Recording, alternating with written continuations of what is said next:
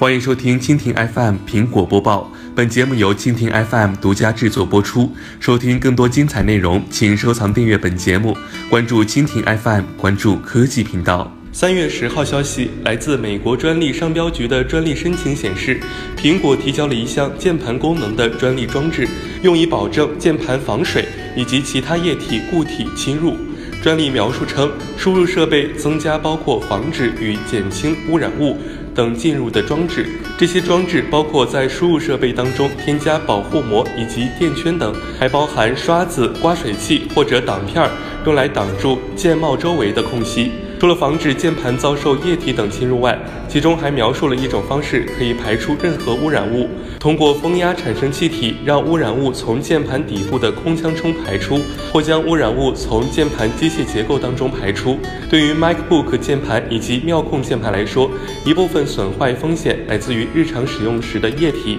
固体侵入。未来苹果产品如果添加这项功能，对于电子设备也是一种额外的保护措施。以上就是本期苹果播报的全部内容，更多精彩内容尽在蜻蜓 FM。